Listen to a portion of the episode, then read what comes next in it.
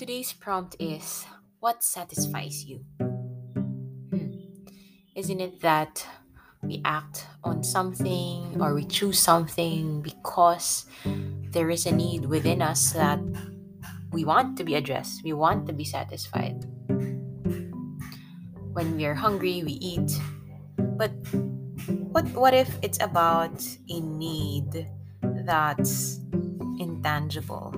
Something that we crave for, like being loved, being recognized, um, being honored, right?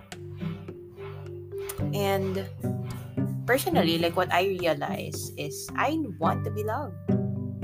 Who doesn't want to be loved, right? I want to be loved, and that need or that that hunger drove me to please other people more or just really make sure that I don't disappoint others. Of course, that led of me then uh, being um, forgetful of myself, of what I want. Later on, builds up the resentment, which is not good.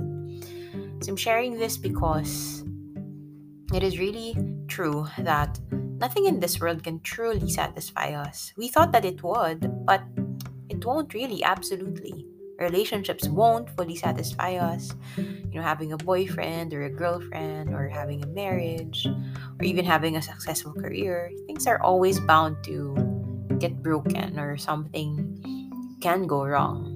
And so, worth checking is, you know, how is our heart? How are our hearts doing? In the midst of brokenness?